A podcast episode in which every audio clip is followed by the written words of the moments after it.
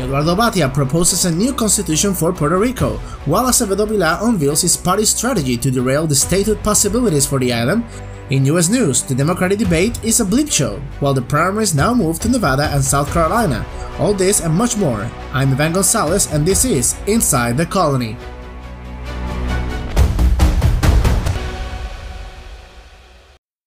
We are approaching the primaries and the general elections uh, in Puerto Rico, and we all know that the closer we get to uh, these events, the craziest it gets for everybody here.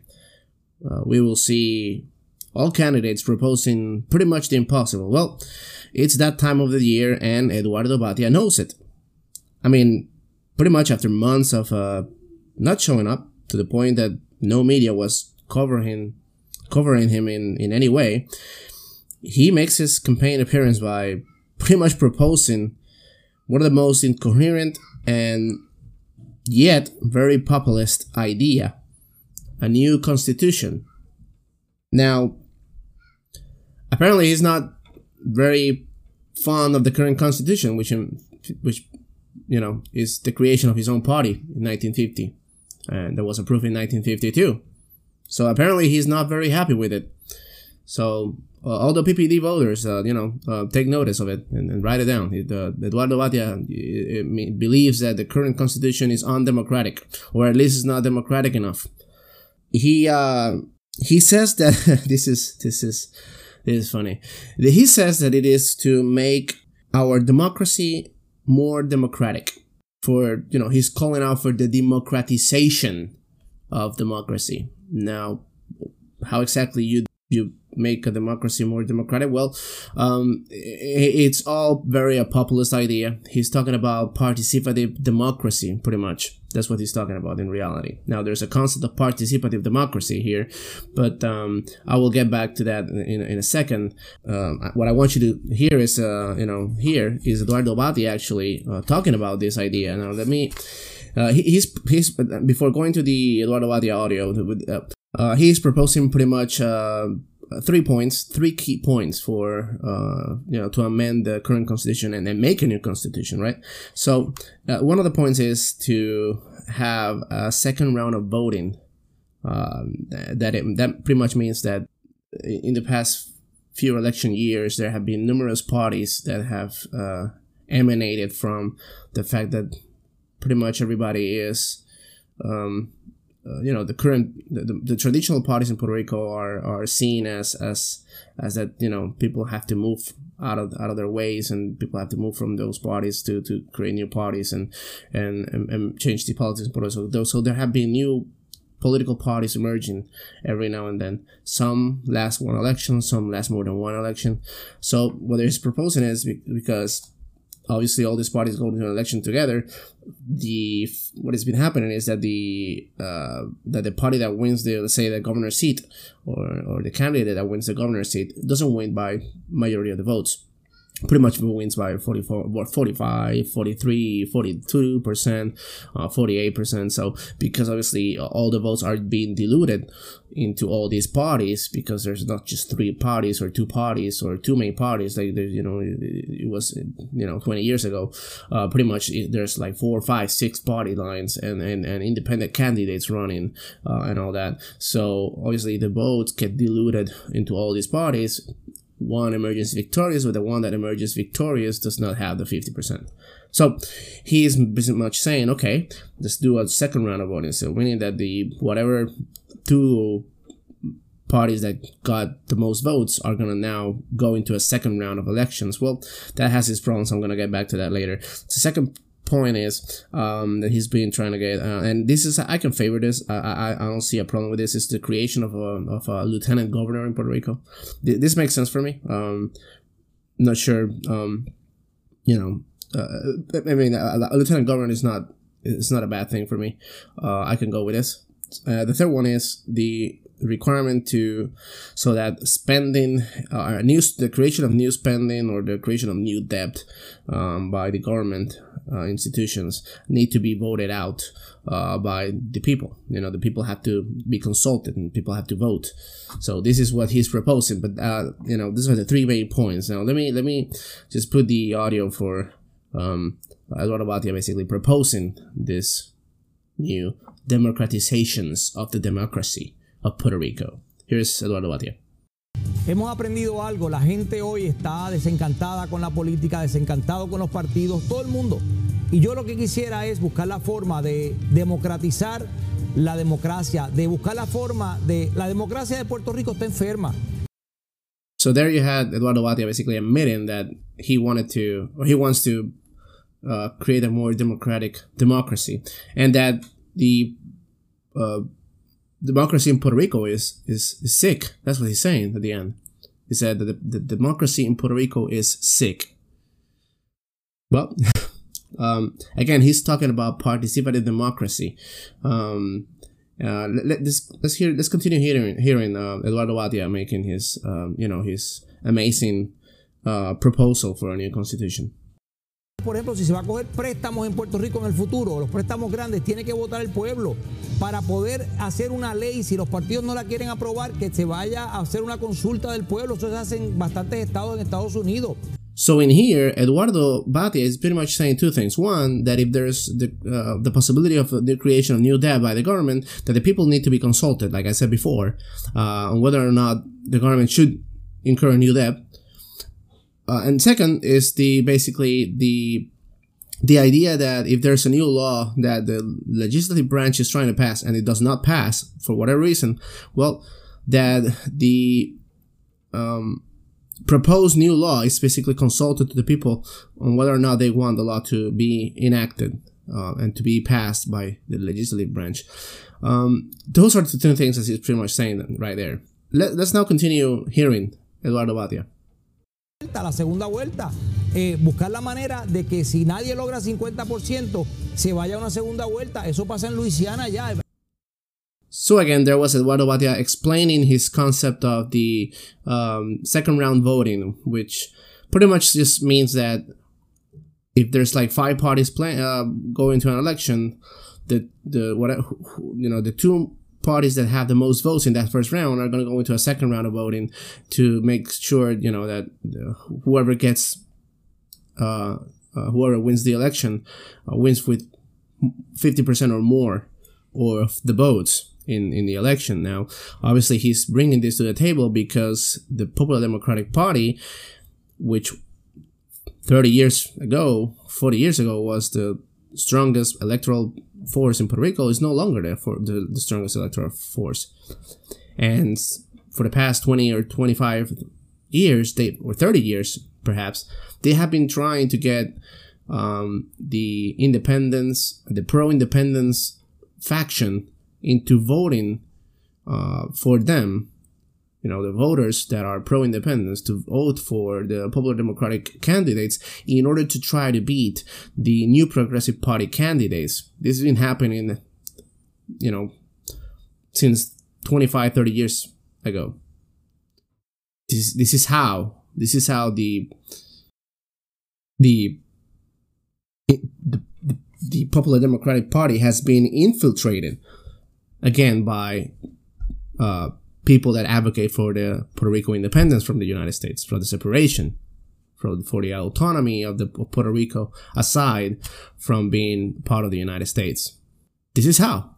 This is the reason why that party has been uh, pretty much being eaten by the by this movement, and they know that they can't beat the new Progressive Party unless they try to rally up the votes of everybody else. So the reason for him to propose this is because obviously in a, in a in a in a campaign where you have more than the main two parties competing for a seat, it is very unlikely that the Popular Democratic Party beats the New Progressive Party because the New Progressive Party is the biggest party, has the biggest uh, uh, has the biggest amount of voters and the biggest base. Um, so the only way that you could beat out the New Progressive Party is by changing the constitution and, and saying, okay, well, now we're going to go into a second round. You beat me the first round. Fine. You got more votes in the first round, but now we're going to go in second round. What am I going to do in the second round? Well, I'm going to call for every sector in Puerto Rico to actually join me. Pretty much like Darth Vader. Join me and together. Well, pretty much that join me, and together we will be the new progressive party. And that's how that's what he's pretty much proposing right here. Great idea, great idea. Instead of um, you know, um, instead of working for democracy, you're just pushing your agenda to try to be the new progressive party so that the new progressive party can never win again. Thank you. Great, great job, Bhatia. Great job. Now, here, here's the section of him speaking about the um, uh, participative democracy. Here's here's Eduardo Bhatia continuing his incredible speech about um, this new constitution. Mira, yo, yo creo que de lo que Puerto Rico no está listo y nunca va a estar listo hoy es de que los partidos políticos le impongan a la gente cosas que la gente no quiere. Si queremos un Puerto Rico democrático, el ciudadano tiene que participar mucho más. Pero el ciudadano está frustrado porque entiende que dentro del Capitolio se toman las decisiones y se acabó. Y yo lo que quisiera es abrir el espacio, tener una democracia participativa de verdad, no solo diciéndolo como un slogan, es realmente poniéndolo a la voluntad del pueblo si vamos a coger un préstamo en el futuro o si se van a subir las contribuciones, que el pueblo vote. Well, there you have it. There was it all about saying that he wants a more participative democracy, um, and how he's going to put the, um, how he's going to make it so that the people are more in control of their government institutions and and you know he's, he's he was given an example there about uh, new taxes if there's a new uh, uh, proposal for tax imposition in Puerto Rico that the people should be consulted on whether or not they want such a tax well you're you're just you are you are putting into the into the hands of people the running of a government into institution. Is that what you're saying? You're, you're putting into the man into the hands of lay persons the running of a government where this is the people that actually made a march in favor of the sales and use tax back in 2006. This is the people. I mean, the lay persons in Puerto Rico marched in favor of a new tax imposition. This is who you are wanting to run the government because that's what you're proposing, Eduardo Bhatia. That's what you're proposing. I mean, the whole point of having a representative democracy is the fact that the people, through their votes, elect representatives into the government that are the representation of the people that voted. That's why they're called the representatives. That's why people vote for their governors or their House of Representatives members or their senators, right? These are people that are put there and are given power by the people through their direct vote in our case, right? The people directly votes for all these people, for all these electoral um, uh, positions, right? We don't have the we don't have the electoral college here. We do a direct vote so these are this this government officials are at the end of the day the direct representatives of the people who just voted into an election. How more democratic can you be? So now you're saying, no, wait, I don't want just that. I don't want people to actually vote for their representatives in the in the legislative branch or in the um, uh, executive branch. No, on top of that, I want people to have direct control. So why are we electing representatives in the first place? In the first place, that makes no sense. But this is what he's proposing. This is this is great. Eduardo Bhatia proposing that he wants people to take control of the government. Now, participative democracy. Participative democracy is emphasizes the broad participation of constituents in the direction and operation of political systems it involves more lay citizen participation in decision making and offers greater political representation than traditional representative democracy.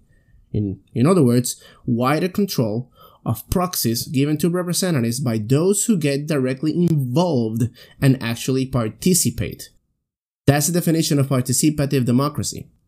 It is, in other words, and, and I and I already did this in another episode, but I already talked about this uh, concept. But this is the the the government of the masses.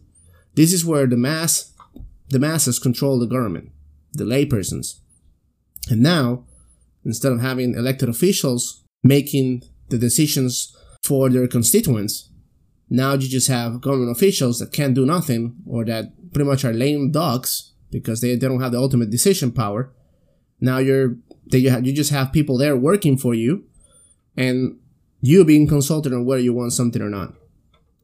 This is gonna make the process much more inefficient. I mean, you're gonna have a lot of waste of money. These are the people that actually, by the way, these are the people that every time there's a new statehood or um, status referendum, they the, the first thing they actually say is, "Oh, wait, you are actually proposing a new referendum, that's going to cost more money because now you have a new election or a new ballot or whatever, and that costs money. Where's the money coming coming from? Coming from? I mean, where is it going to be coming from? Well, well, now I ask you about it. Where's the money going to be coming from? Every time you're going to have to consult your people, your the, the mass. How you, how many times are you going to have to consult people in in in a four year term? It's not going to be consulted once not twice, not three times. It's going to be consulted many, many times. You think that's going to be efficient? First of all, the answer is no. Second, you know the cost of that? Every time you're going to consult somebody, you're going to make an election, the ballots, the educational process, the people there, the the the the the, the, the, the people working at the polling stations. How much is that going to cost? Well, you have no idea because you just you're just talking BS. That's what you're talking about. You're just pretty much bringing or talking about a very populist idea. That's all you're doing. But at the end of the day, that does not work. You're creating more bureaucracy, you're creating more steps, you're creating more inefficiency in the process, and you are creating a more expensive process along the road. Just for the government to actually operate. So you're saying this is this is this is what you're saying. Let's let's let's break this down and, and go into a more let's explain it into a more simple concept so that people can understand. If you have a board of directors, right? The board directors are let's say the, they are elected by the um the in, in a company, right? In a, in a in a private company, they're elected by the stockholders, right? this and the, and the board directors there's this, this let's think about this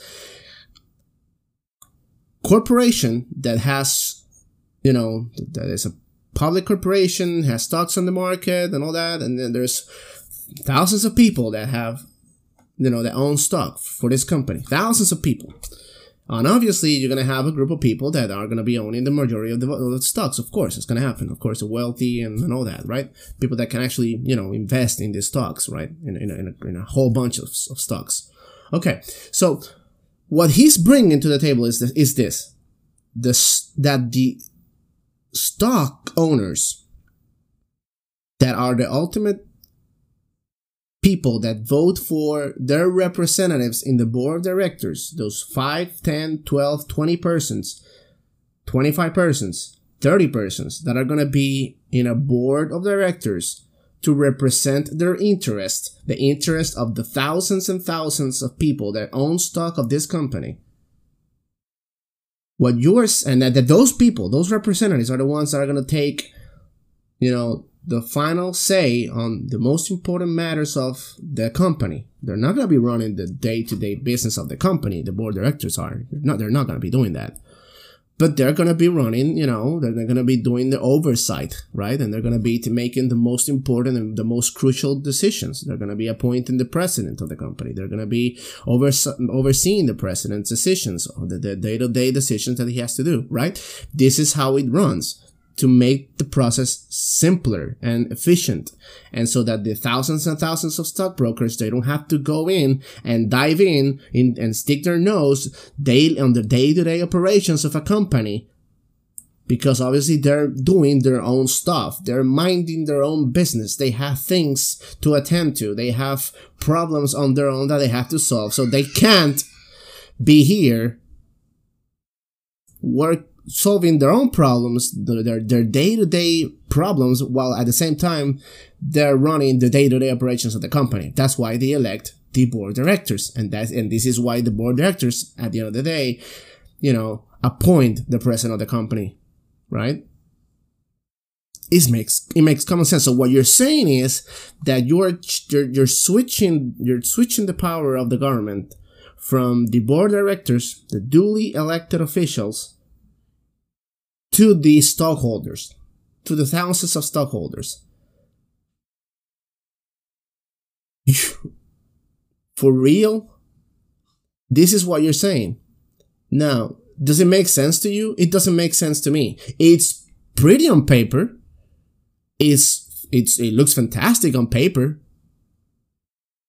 but in reality is complete BS. Is creating a more inefficient process.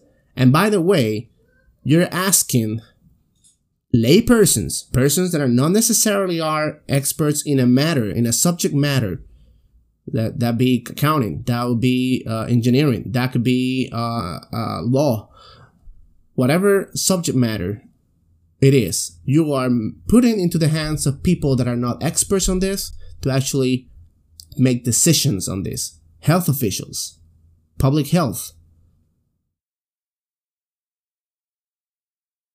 Wow, Eduardo Bhatia, great job, my friend. I mean, seriously, man. Wow. Let's um, let's now move into the second topic that I wanted to discuss with you, uh, which is the fact that Mr. Aníbal Acevedo Vilá is proposing that the status referendum ballots are to be either burned out or are to be um, stolen. But first, okay, so now let's move and uh, listen to Acevedo Vilá. Una vez todo el mundo sepa esa papeleta no vale nada, entonces antes de ese día decidimos qué hacemos con la papeleta, si le pegamos fuego, si nos la robamos, lo que sea. And there you have it, folks. The great Aníbal Acevedo Vilá explicitly saying with his mouth that the uh, ballots should be either burned out or it should be stolen so that the process cannot be in order to sabotage the whole referendum process that is going to be upcoming in the 2020 general elections. And um, in fact just uh, a day ago or two days ago the project the senate project 1467 which is the um, the project the proposed law for the um, uh, for the status referendum uh, was approved on the Senate. So this just happened one or two days ago, uh, and this this this guy Aníbal Acevedo all he wants to do is again to block the process. He wants to either block the process or to block the results of the process. Now, they the way they do this is in a two-part way. There's a there's another video that I have about how about the lessons learned on the previous plebiscites and referendums that we have uh, had in the past.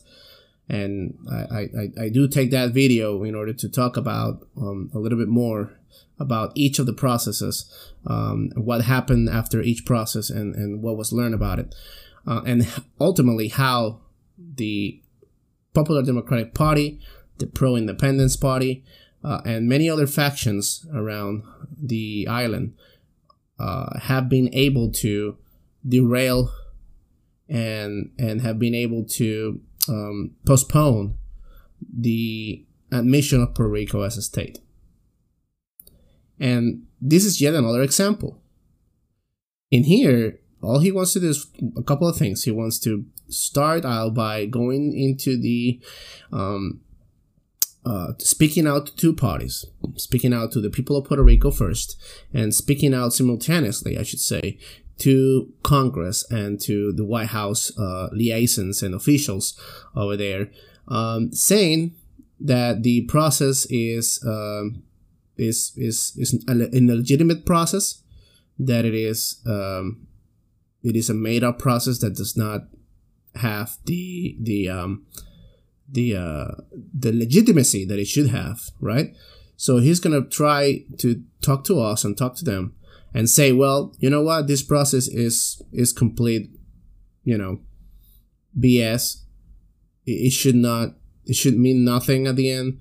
Uh, please do not approve the funding, the 2.5. They're gonna come here. They're gonna ask you to to to, to to approve the 2.5 uh, and they're gonna make their case so that the federal government does not approve the 2.5 million dollars because the moment that that happens is the moment that the status referendum is going to get serious. And I'm, I'm telling you there is and I, I talked about this in another previous episode maybe episode two um, there is no doubt in my mind uh, either episode one or two uh, there's no doubt in my mind that if the the referendum has the approval of the federal government and the $2.5 million are assigned and released, finally, there is no doubt in my mind that that referendum is going to be won by the yes option to statehood. Basically, people saying yes to statehood. And that'll mark a significant change in the um, in the outcome of the of the plebiscite or the referendum and in the processes that are going to be coming after that. Um, it is one thing that you just do um, uh, uh, an, an unbinding referendum, uh, a referendum with no approval of the federal government. That is one thing, which is what we have been having ever since 1967. And it is another thing to say this referendum is approved by the DOJ. Okay? And they are okay with it. Definitions are fine. The options are fine. It is consistent with the US constitutions, both definitions and the options. Um, the format of the questioning is, is, is, is okay with them. This is another t- ball game, and this is why Aníbal Acevedo Vilá and their people and his people are so desperate in derailing once again another referendum or another plebiscite. This is why they know that this could get real serious real soon. The moment funding is approved, it's the moment that statehood gets real. Again, it is one, it is one thing to say that we're going to consult the people on a non-binding referendum or a non-binding plebiscite, and it is another to say this referendum it is approved by the U.S. government, by the Trump administration. You know how good that makes Trump administration with the Hispanic voters? That that alone, if the if the Trump administration manages to approve or is directed or, or the Trump administration directs its DOJ to approve the ballot and to send out the money, you know how great that's going to look on the Trump administration with the Hispanic voters again? It's going to look great. I mean, probably is going to be regarded as the, as the administration that's going to that have been would have done more for the um, uh, um, status resolution of Puerto Rico than any other administration. Hell, Obama didn't do anything. Only the only thing they could do was approve the um, the 2.5 million, appropriate the money in Congress, but they have not released it. And and and and to be honest with the situation, Ricardo Rosselló tried as best as he could to change to make the changes necessary that were given, the instructions given by the DOJ. And again, I talked about this in, in, a, in, a, in a previous episode, but he tried uh, in his best of his abilities to change and make the changes they were requiring of him in order to secure the funding and the approval of the DOJ. But because of reasons I am not aware of, even him changing and updating and correcting all the things that they asked for, that approval did not happen. And the plebiscite back then, in 2017, had a low turnout, the lowest turnout plebiscite in our history. And it is not a low turnout, it's bad. I mean, come on, US elections are one with low turnout, and I said this before.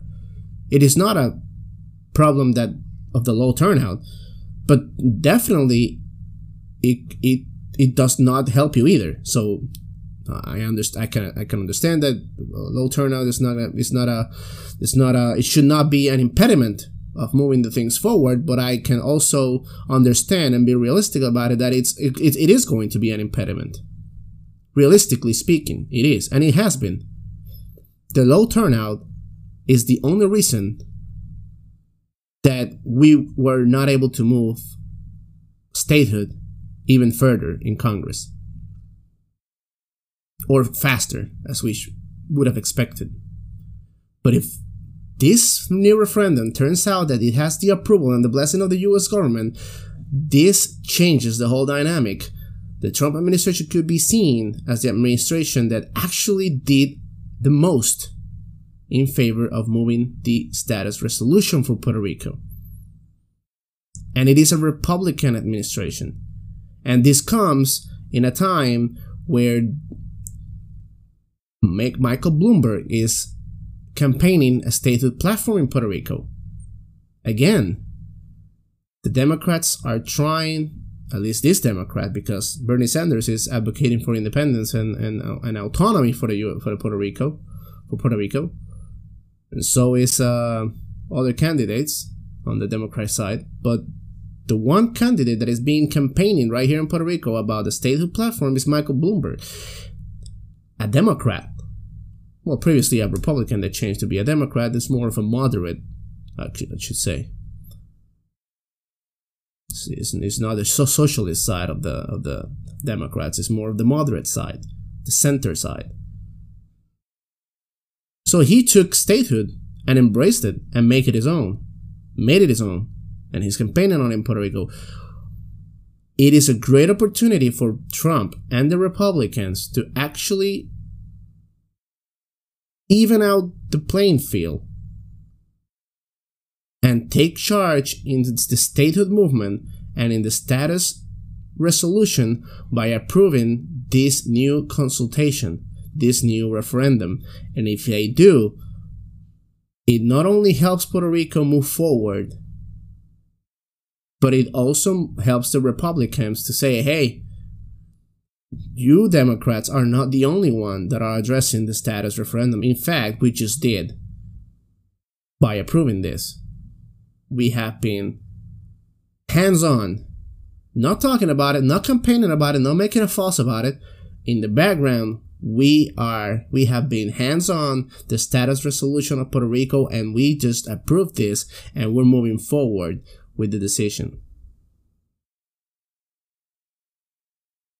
What a great way to turn over the Trump campaign and say, we have done more for Hispanics than any other administration in the history of the US in recent times.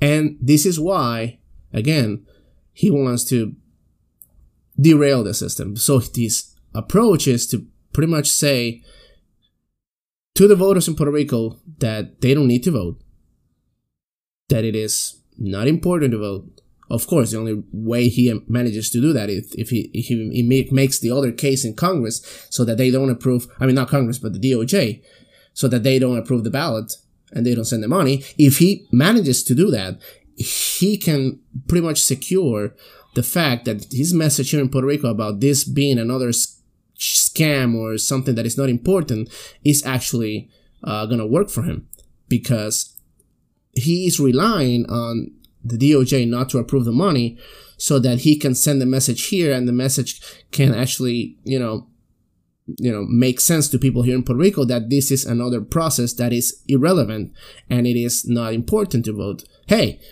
they didn't get the approval down there. Why are you gonna waste your time voting for that? You wanna waste your time. They are they're not being truthful to you, stateholders, right? He's gonna he's gonna say all that. So his case here depends a lot on the results of his um, of his efforts on the, the, uh, the, the Department of Justice. So he's gonna do that simultaneously. His people are gonna do that simultaneously, and then even if you know after all that effort, after all those um, efforts that he's been gonna be doing from here to the election day what he's saying is, and then even after that, when they get to the ballot, they're going to decide whether they're what they're going to do, whether they're going to burn the ballot as as in as, a, as in protest of the consultation, or whether they're going to steal the ballot or going to break the ballot or whatever they want to do to the ballot. So it, it, it is not sufficient for him to try to derail the status resolution of Puerto Rico. It is they have to resort on new tactics that include burning, stealing, breaking, smashing, hitting, spitting, altering, whatever you can think of, this guy just said that they're going to be doing. And let me tell you, this is a very legitimate process. You have a very straightforward question. It's an up or down question on whether you want statehood, yes or no. So, I don't see how the process can be seen as obstructive, as uh, irrelevant, as as as not really moving uh, or defining a status option. I mean, we are saying to the people, we're asking the people to say, you know what? Do you want statehood or do you do not want statehood? I'm not asking for the specific reasons why you want or you do not want. We're asking for the reason. We're, we're just asking for you to say yes or no. If you are on the position that statehood is bad and that we should not be a state by any means, all the people that think that way have the ability to go there and vote no. It is very legitimate. In fact, it is, for me, in my opinion, it is a very risky move for the statehood movement to actually do a consultation like this because in, in the past, we have not been able to overcome this type of consultation. And yet, Aníbal Acevedo makes a proposal. This guy, this guy is crazy, dude. This guy, this guy is, is amazing to me. The things that he says it's amazing. This, this, listen to this. He's proposing. He's he's talking to the uh, New Progressive Party elected officials now. He's saying that he wants to um um uh, challenge. He wants to challenge the the officials into canceling the referendum if the Department of Justice does not approve the ballot and does not send out the money. This is he's asking this while at the same time he's actually advocating and he's going to be lobbying against this status referendum. Do you see? Uh, okay, so basically, I go there, I lobby against it, and I then tell you and say, you know what? If this is not approved, obviously because I am, I am doing all my efforts, I am doing all in my power for it to not be approved. But if it's not approved, after I did all this, after I've been doing all that, if it's not approved, you, you should cancel it out. Really? Well, let's let's let's let's accept the challenge and let's say this other stuff. We cancel it if it's not approved, but you gotta demonstrate to me and you gotta that you gotta go with me there and you gotta advocate in favor of the consultation and in favor of the approval of the money. So I will accept your challenge, I will cancel it out if it's not approved. But instead of you, I'm to send out a new challenge to you. Instead of you going there and with your lobbying, with, with your, your lobbyists and with all the trade associations when, and with your party and everybody else. Okay? And the English only movement. Um, Instead of you doing that, I'm going to challenge you to actually go with your people and with my people and advocate in favor of the consultation.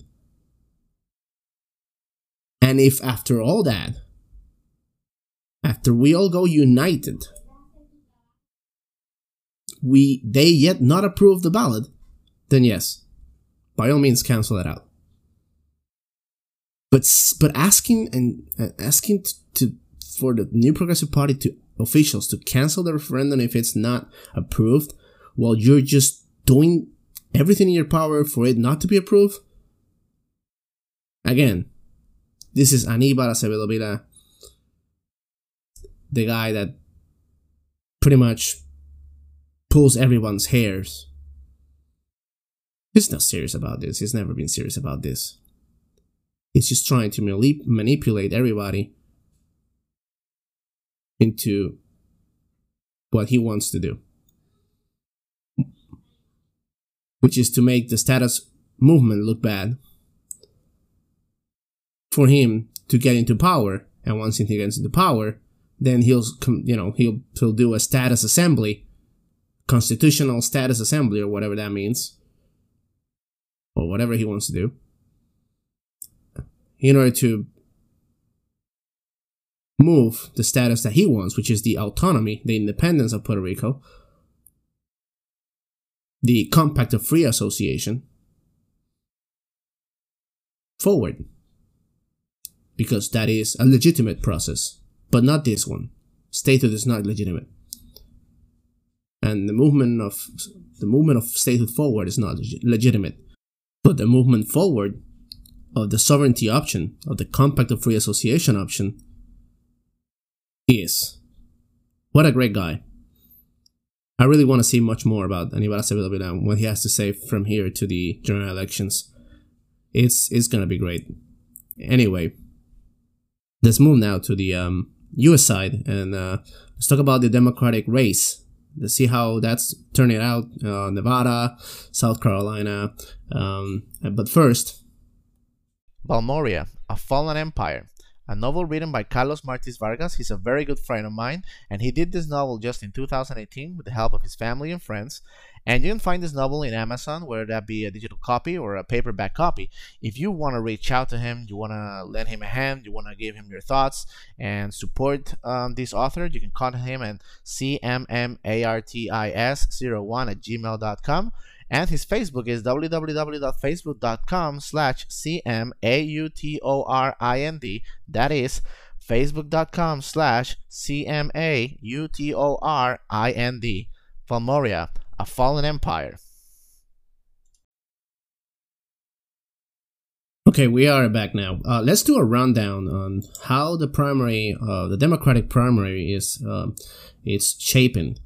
So far, we have had results on the Iowa caucuses. So far, we have had the New Hampshire primary, the Nevada caucus, and the South Carolina primary. And now we're moving into Super Tuesday. And we're going to be talking a little just a tiny bit about Super Tuesday and what states are going to be competing there.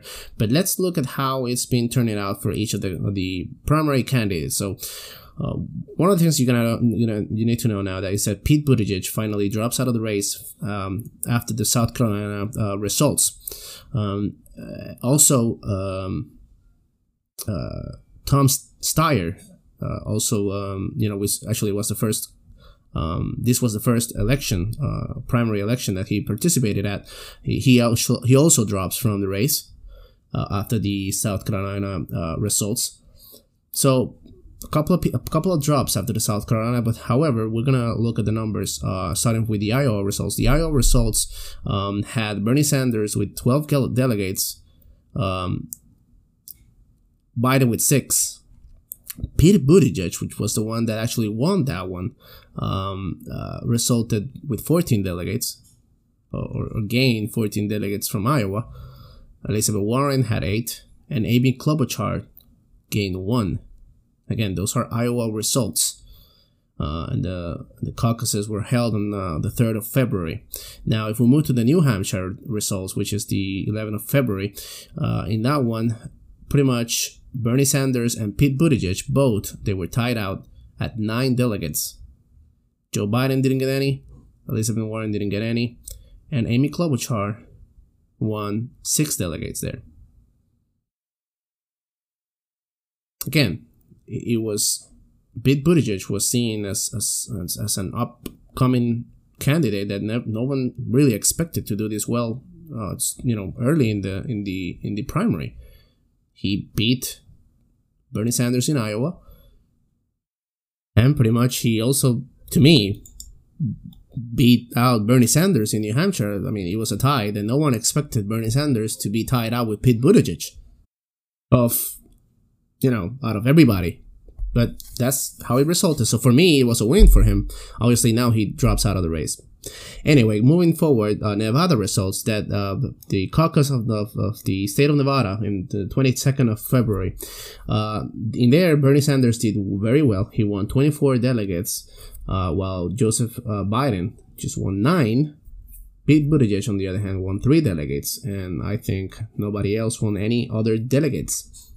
So uh, Bernie Sanders coming out strong as it was expected from the Nevada caucus. Now, reaching out to the South Carolina, South Carolina results, um, well, pretty much uh, Joe Biden won strongly 39 delegates in South Carolina, while Bernie Sanders came in second with 13 delegates, and pretty much nobody else won any delegates. Um, so Biden very strong. I mean, it was expected that Biden was gonna show up and was gonna win the uh, uh, South Carolina primary. However, we were not. Uh, I mean, it, it, was debated whether or not he was gonna be showing a strong force or whether he was gonna be a very weak win uh, against Bernie Sanders. In whereas if he didn't win by a strong margin, uh, like he actually did, uh, it, it, it would have taken Biden out of the primary completely. Um, so now that he actually won uh, strongly there, uh, he's actually competing against Bernie Sanders.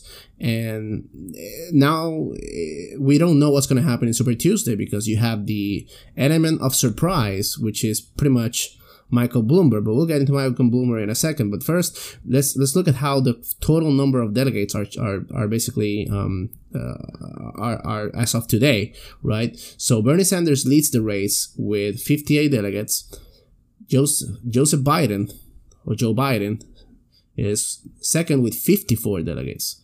Now Buttigieg, Pete Buttigieg would have been third with 26, but he dropped out of the race. Elizabeth Warren is following with eight she should drop out of the race. Seriously, I mean, she, Elizabeth Warren and Amy Klobuchar, they should both drop out of the race already. It is, it is already known to this point that it is, it is, it is not a race they they're gonna be contending in, and there, there's no chance for them to win this race. So Elizabeth Warren has eight delegates so far, and Amy Klobuchar has seven. Uh, nobody else has had any delegates, but again, the element of surprise now coming into Super Tuesday is Michael Bloomberg. Michael Bloomberg, which basically participated in two of the uh, most recent uh, Democratic pr- debates, have been skipping Iowa, New Hampshire, Nevada, and South Carolina. He has not been participating in any of these um, elections or caucuses. So he hasn't he hasn't won any any uh, delegates yet. So, but he's betting his election on the Super Tuesday. So it is an element of surprise, but I wonder how he's going to be doing because Biden did so well in South Carolina that his campaign might be revived. His dead campaign, the campaign that he was actually saying in one of the town hall meetings that he was running for Senate, that's how lost he was in his campaign. And I'm not kidding, he actually said that. He encouraged people to send out money, to donate money for his Senate campaign. He he didn't even know where he was standing. That how that's how lost his campaign was. But now, after South Carolina showing, it seems like his campaign is revitalized. Re-. It's like it's being revived, and we don't know. I mean, Michael Bloomberg, for me, would have been uh, a great um, uh, show on uh, or a great or a great substitute for a fallen Biden campaign. Uh, if Biden would have shown weakness in South Carolina, even you know weakness saying that he won, he he would have won, but but not by a lot, but not by a great margin like he did. So he would have shown that he was weak. His campaign was weak to the point that South Carolina where he was supposed to do real good didn't do good or as good as intended. So for me, Bloomberg would have made a great substitute in the moderate lane and make Joe Biden step down, and then it would be probably a race between Bernie Sanders and Michael Bloomberg. now that Buttigieg is off the race. But seeing how Biden did so great in South Carolina, I'm not sure how the Michael Bloomberg is effect is going to turn out. I don't know if people are going to be more inclined to continue voting for Biden in the in the in the Super Tuesday, or they're going to you know forego Biden altogether and go to Michael Bloomberg. He has been campaigning very strong. I mean, he has had he has put a lot of his money into this campaign, and again, it is it, it is the wild card how Michael Bloomberg is going to do and how is it going to affect Biden at the end of the day. And again, I've been saying this one of these two candidates has to drop in order if they want to stop Bernie Sanders. If they really want to stop Bernie Sanders, either Biden has to drop and Michael Bloomberg to rise or the other way around. Because you cannot have two center fields playing against the number one socialist communist left winger, Bernie Sanders. Because obviously Elizabeth Warren cannot um, uh, subtract, cannot take votes from the Bernie Sanders uh, voters. She she has been saying that she cannot do that. In fact, that's why she only has a a delegates that, in fact, are related to the Iowa caucus, the first caucus, where she was stronger. Remember, Elizabeth Warren was at one point leading the race, at least in the polls. So she got us. She she she had a strong show in Iowa, but she hasn't won any delegates ever since. Not in New Hampshire, not in Nevada, not in South Carolina. So she has to drop. She does not um, take voter votes out of Bernie Sanders. So Bernie Sanders is running the left field all by himself, while Joseph Biden and Michael Bloomberg and Amy Klobuchar are pretty much running the moderate side altogether. And if you learn about history with the Donald Trump campaign, you would know that these people need to start dropping quickly if they really want to stop Bernie Sanders from taking over the party, if they really want communist, socialist Bernie Sanders to not take the Democratic Party into a general election with him as a candidate, they need to stop to start dropping. So let's talk a little bit about the Super Tuesday event. So Super Tuesday event is the biggest day uh, of Democratic primary campaign. There are 14 states that are going to be competing in Super Tuesday. And there are about 1,300 delegates at stake. I'm rounding the numbers, but there are about 1,300 delegates at stake. So, so far, less than 4% of the delegates have been allocated to this, these candidates. So, so far, it's, it is, we're just starting out. Again, this is why Malcolm Bloomberg, which is the wild card here, is gonna is gonna is gonna play a big role. We don't know how this is gonna turn out. Let's look at each of the states that are gonna be uh, that are gonna be participating in the Super Tuesday event. California, uh, California provides 415 delegates at stake. That's how much California provides. Okay. It is the most important Super Tuesday state because of its size and again, 415 delegates is huge. Texas, another very important state. Uh, Texas can give out 228 delegates. North Carolina, 110 delegates. And in here, obviously, black voters are very important. About a third of the um, electorate in 2016 uh, was African American in here. So this is a state that actually Joe Biden can do very well. I don't I don't think Bernie Sanders is going to do very well in North Carolina. So um, again, this is Bernie this is this is Biden territory, but I wonder how Michael Bloomberg is going to be doing. Virginia, 99 delegates by Virginia. This is a state again that Biden should do good. Again, I don't know about the Michael Bloomberg effect, but Biden should do good Um, Clinton won this state against Bernie Sanders on the last primary election by 30 points. So again, Virginia, a very strong show should be for Biden, you know, based on past trends, right? But we don't know. Uh, all this could be affected by the blank Michael Bloomberg effect. That's how I'm gonna call it, the Michael the Bloomberg effect. Massachusetts, 91 uh, delegates, and the reason that uh, Elizabeth Warren has not dropped is because this is her home state. This is where she's supposed to be doing very good. Well, we'll see. Again, I think her running is, is a complete disaster, but you know she's not gonna she's not gonna end her campaign um, prior to Super Tuesday. So she's gonna go into Super Tuesday, and then after that, she's gonna drop out of the campaign because of she already competed in his homes in her home state. So that's gonna be that's gonna be it for her, and she's gonna be gone.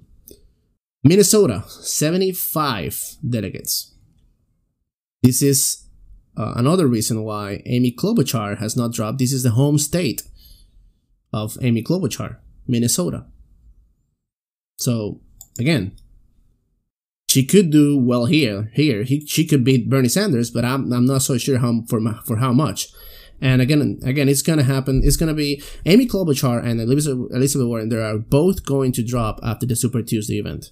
They just want to hold it, and they just want to do good in their home states, and claim that they did good there, and that's gonna be it. Is is over for them. Colorado, Colorado uh, provides sixty-seven uh, delegates and and again, this is a, a, a, state that has a lot of uh, Hispanic voters, so we'll see how they do. Tennessee with 64 delegates, uh, another state where um, Biden has is, is said that they could you know, they, he could do good. Alabama uh, provides 52 uh, delegates. Oklahoma 37 delegates. Arkansas 31 delegates. Utah 29. Maine 24, and Vermont provides 16 delegates. And those are all the states that are going to be participating in the uh, Super Tuesday. Um, so we will be having another episode where we'll be discussing a little bit more what happened in Super Tuesday, who remain um, who, who steals who remains alive after Super Tuesday and who eventually drops out of Super Tuesday, which in my opinion again, uh, Klobuchar and Warren have to drop out and will drop out after the Super Tuesday event, leaving most likely Biden, uh, Sanders, and maybe Michael Bloomberg alive uh, for the rest of the states, which include Florida and Puerto Rico, of course, and many others. Um, so this has been all uh, in this episode. I am Ivan Gonzalez, and this has been Inside the Colony.